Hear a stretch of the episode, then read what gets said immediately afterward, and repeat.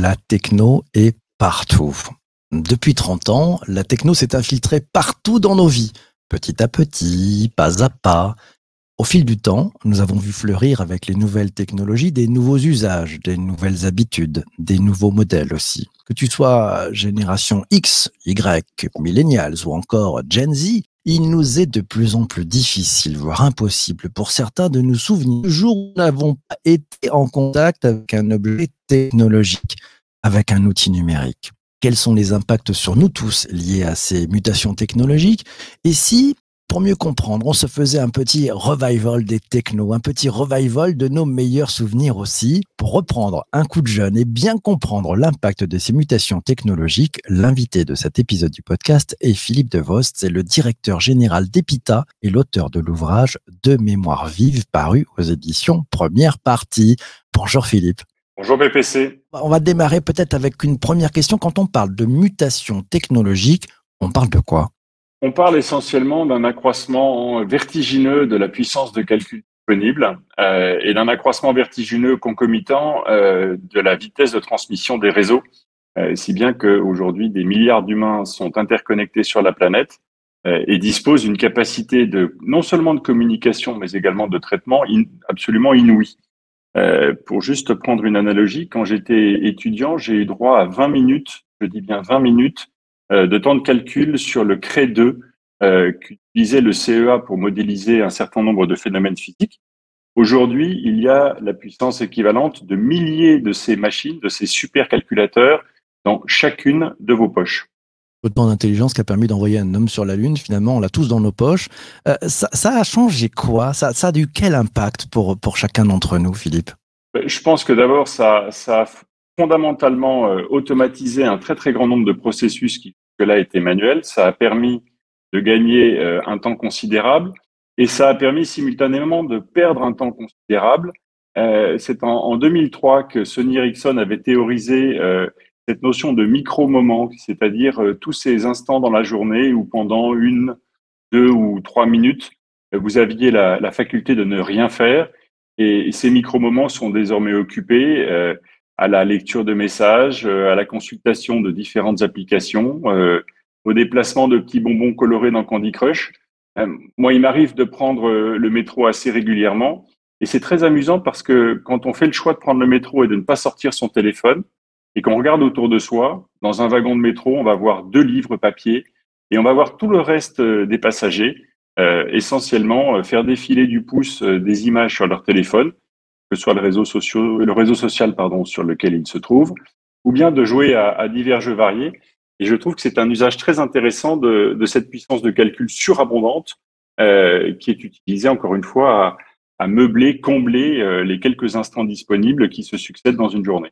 Fait vraiment penser, euh, tu sais, à cette, à cette, image de, du vase dans lequel on le remplit avec des gros cailloux, puis on se dit la journée est pleine, hein, si on le symbolise, et puis finalement on arrive à ramener du sable ensuite, et puis on a l'impression qu'il est plein, puis on peut ramener encore d'autres choses, et puis après on peut ramener de l'eau aussi.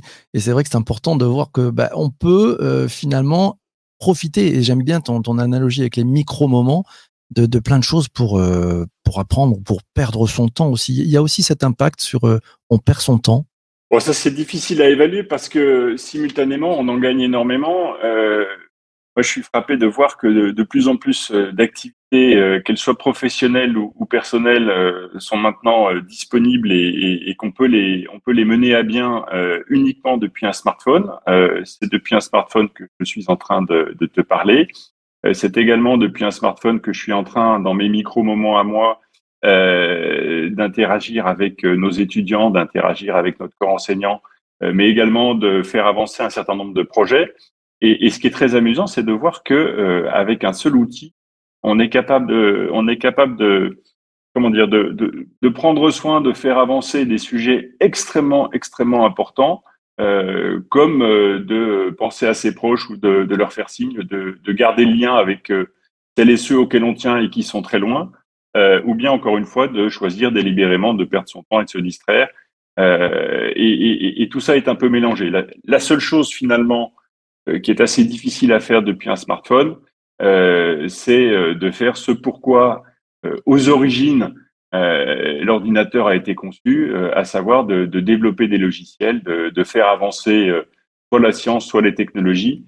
et là, on est encore un tout petit peu limité par la surface de l'écran, et encore, et, surtout par l'absence d'un clavier. Dans ton ouvrage, il y a, plein de punchlines. J'avoue, j'ai adoré. Hein, je te, l'ai dit. j'ai trouvé cet ouvrage vraiment passionnant.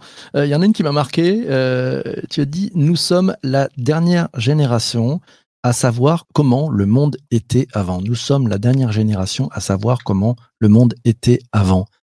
C'est tellement vrai et tu en tires quelle leçon, Philippe? Je pense qu'il y a, comment dire ça, il y a plusieurs leçons leçons à en tirer. Je pense que chacun, euh, chacun verra euh, midi à sa porte et verra les, les propres, euh, les propres leçons qu'il retient en, en, priorité.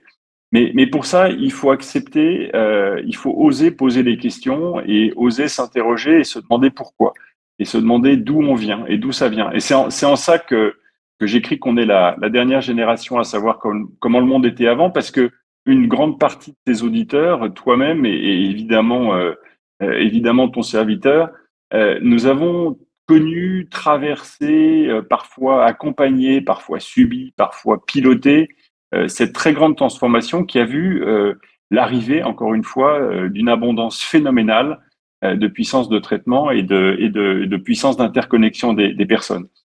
si bien qu'aujourd'hui, on commence à on commence à croiser, euh, et notamment, dans, notamment parmi euh, mes étudiants à l'EPITA, un certain nombre d'entre eux qui euh, ne se représentent même pas l'idée que le monde ait pu tourner, que l'humanité ait pu se développer, que l'économie ait pu se développer, que la révolution industrielle ait pu se propager, alors même qu'il n'y avait rien.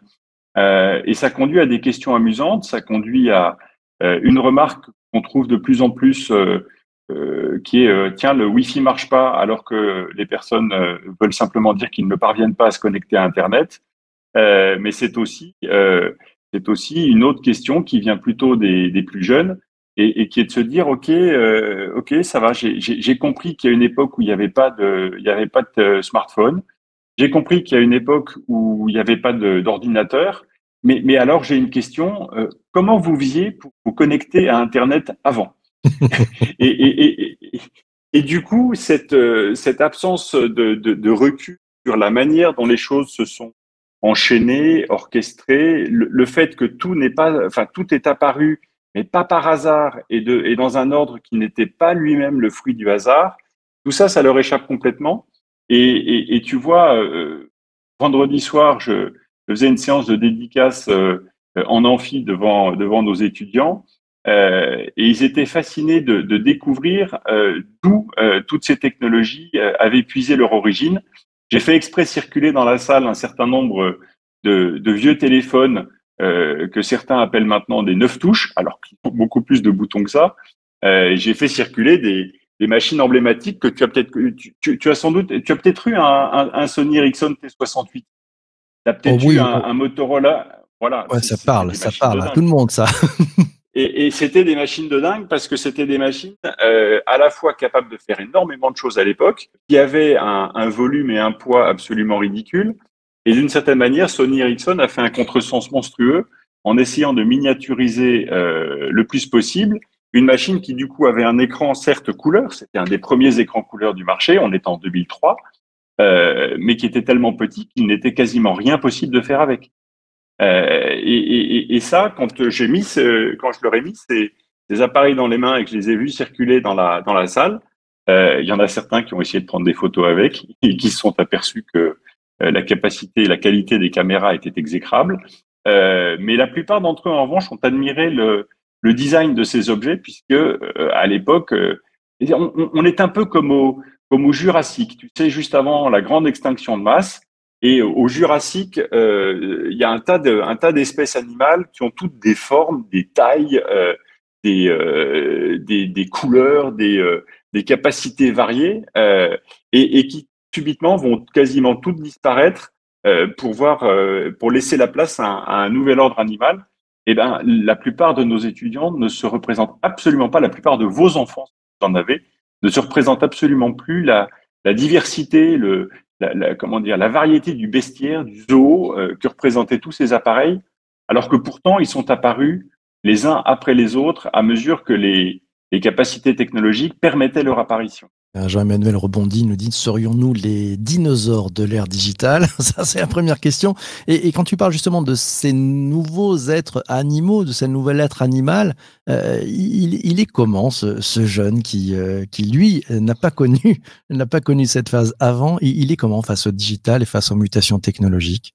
On pourrait dire que le, jeune aujourd'hui, alors je les, les connais évidemment pas tous et je prétends pas avoir euh, avoir fait une sociologie à partir de de quelques centaines, euh, quelques centaines d'étudiants. On en a, on en a 3000 à, à, à l'EPITA aujourd'hui. Euh, mais le jeune, il est d'abord utilisateur et il, il, est utilisateur de manière euh, totalement spontanée. Je pense que la, la révolution euh, qu'eux ont connue ou après laquelle ils arrivent est une révolution qui passe du cerveau au doigt. Euh, et le pouce est aujourd'hui euh, le principal organe humain euh, utilisé avec ces technologies. alors bien sûr, il y a le, le cerveau derrière qui enregistre, qui imprime, qui réagit, mais qui finalement fonctionne selon une grammaire beaucoup, beaucoup plus réduite, beaucoup plus intuitive, beaucoup plus spontanée. Le jeune aujourd'hui est, connecté en, en, permanence et surtout, il, a développé une capacité très étonnante euh, qui finalement rappelle euh, les, difficultés qu'on avait avec, euh, avec nos machines, nous les dinosaures, qui est qu'il fait du, je vais utiliser un acronyme anglophone barbare, mais il fait du contexte switch en permanence il est capable euh, de gérer, il est capable d'être massivement parallèle euh, dans ses interactions et, euh, dans, la, fragmentation de tous les sujets qu'il couvre. Du coup, il, couvre une surface sociale, une surface émotionnelle, une surface d'intelligence beaucoup, beaucoup plus vaste, peut-être, peut-être au, détriment d'une certaine profondeur, et notamment d'une profondeur historique, mais pas uniquement. Et c'est quand justement je, les interroge, je les, éveille sur ces questions, euh, que je m'aperçois euh, de manière fascinante que la curiosité se réveille, commence à, se demander pourquoi, qui commence à s'intéresser à tous les enchaînements qui ont conduit aux outils qu'ils utilisent.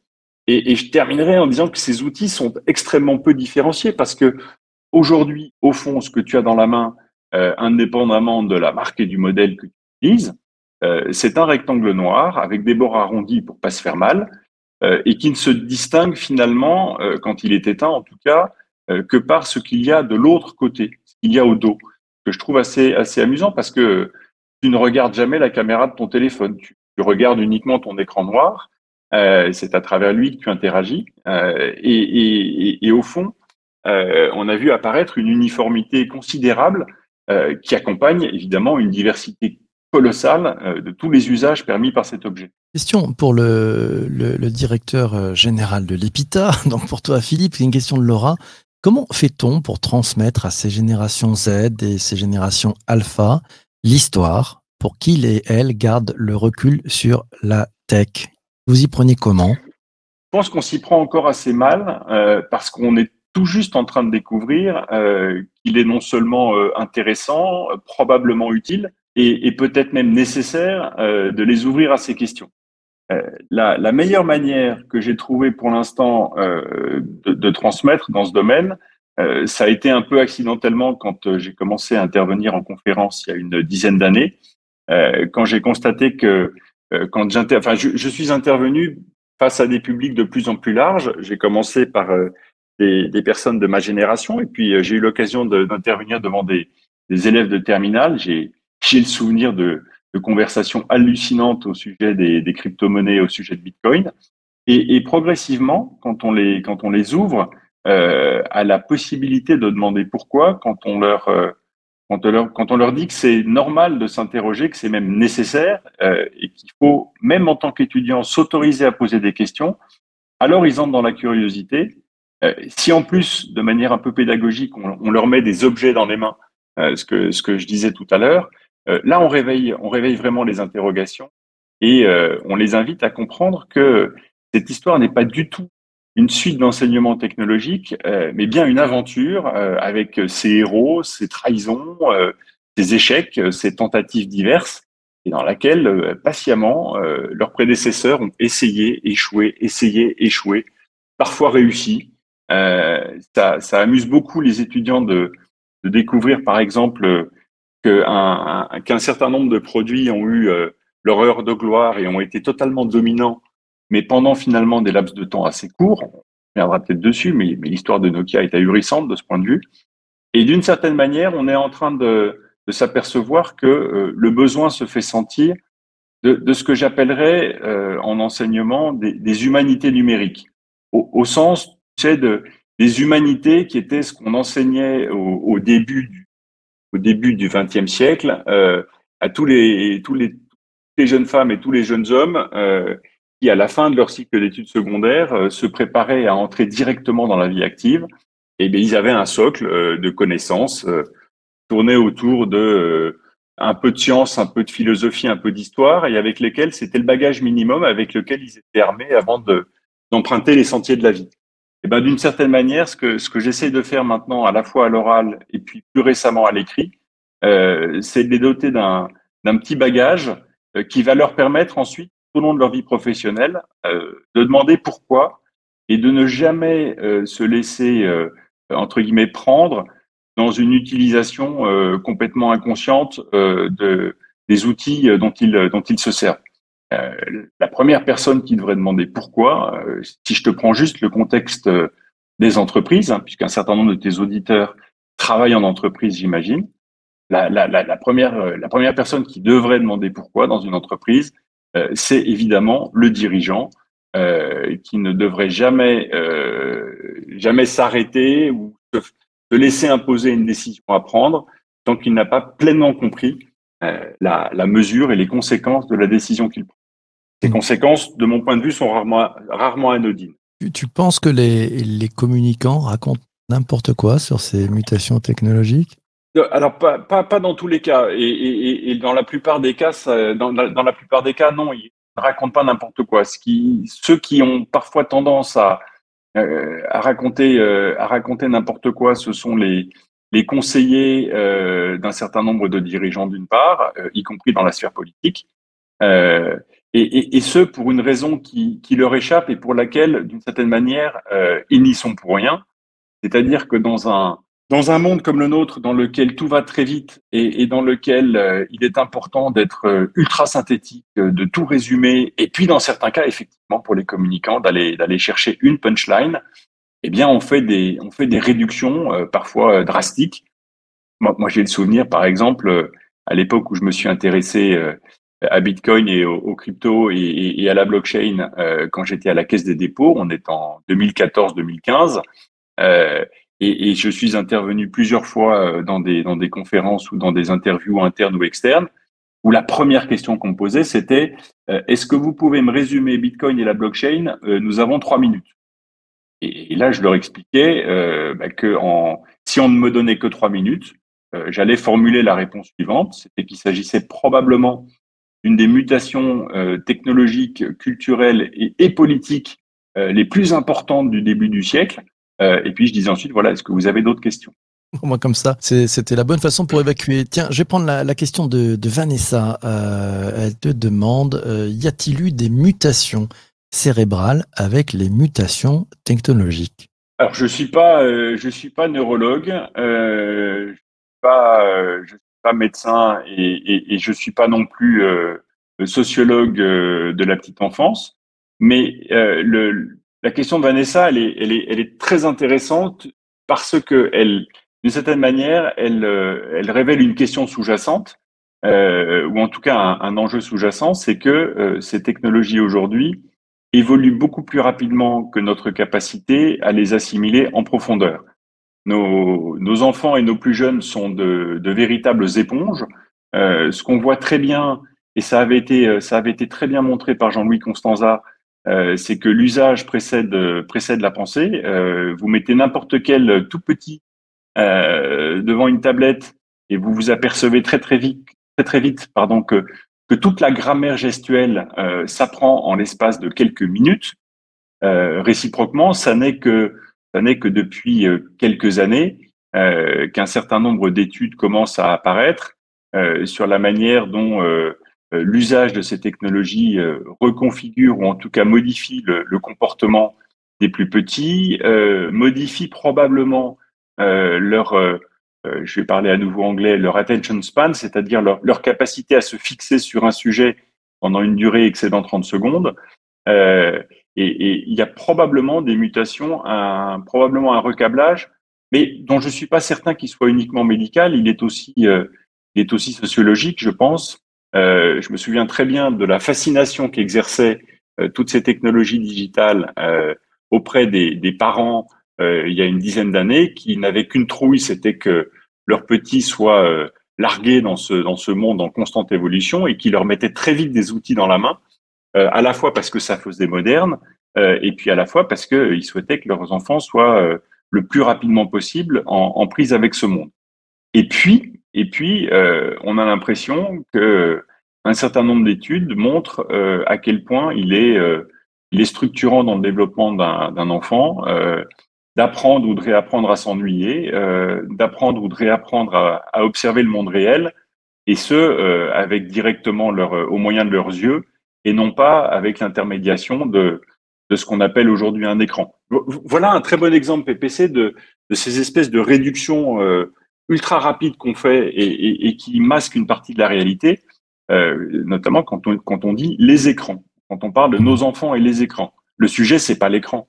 Le sujet, c'est l'écran qui, d'une certaine manière, masque euh, toute une couche de complexité, de services, de connectivité, de puissance de calcul et de traitement euh, et qui n'est que l'interface. Mais, mais quand l'interface avec le monde réel se limite à des écrans, euh, eh bien les interactions sont à la fois très riches sur le plan émotionnel et, probablement un peu plus limitées sur le plan de la sollicitation de, l'ensemble des sens euh, qui constituent les interfaces entre l'être humain et son environnement réel. Pour ceux qui, qui ne connaissent pas, on a parlé de Jean-Louis Constanza tout à l'heure, hein, c'est très simple. Il a filmé euh, l'un de ses enfants euh, qui était en train d'être avec un magazine et qui s'énervait sur ce magazine. il, il, le considérait comme un iPad. En fait, il tournait les, les doigts sur, sur l'écran et ça marchait pas. Enfin, sur le papier, ça marchait pas. Et, et donc, euh, Jean-Louis Constanza a sorti euh, un magazine. C'est un iPad qui ne fonctionne pas. Voilà, c'était très chouette. Dernière question avant de nous quitter. Malheureusement, cet épisode du podcast touche à, sa fin. Euh, ça, tiens, c'est la question de, de Pascal. Elle te demande, quand nous, les dinosaures, ne serons plus là, quelle transmission pour les enfants de cette génération Z et Alpha? Mais je, je, suis de plus en plus convaincu qu'il euh, il faudra, euh, et Jean-Michel Blanquer, si écoutez, euh, merci de prendre en compte ce que je vais dire. Euh, je suis de plus en plus convaincu que dans le dans le, corpus de savoirs fondamentaux euh, qui serait utile d'enseigner à à nos à nos enfants, à nos adolescents et à nos futurs étudiants, ben, il y aura encore une fois un un cours d'humanité numérique ou d'histoire des technologies numériques. Et d'une certaine manière, mon ambition avec de mémoire vive, euh, ben, c'est de mettre euh, sur le marché le, premier livre, le premier livre d'histoire portant sur euh, portant sur le sujet et, de regarder encore une fois comment comment celui-ci déclenche déclenche la curiosité. Mon, seul objectif au fond, c'est que celles et ceux qui, liront ce livre euh, referment la dernière page en se disant ça y est, euh, je suis autorisé à demander pourquoi. Euh, tout ceci n'est pas anodin. Il y a plein de choses à apprendre fascinantes sur euh, le, l'ensemble de ce qui constitue aujourd'hui le digital et les technologies numériques. Et, et c'est un, un sujet d'intérêt pas uniquement pour les universitaires.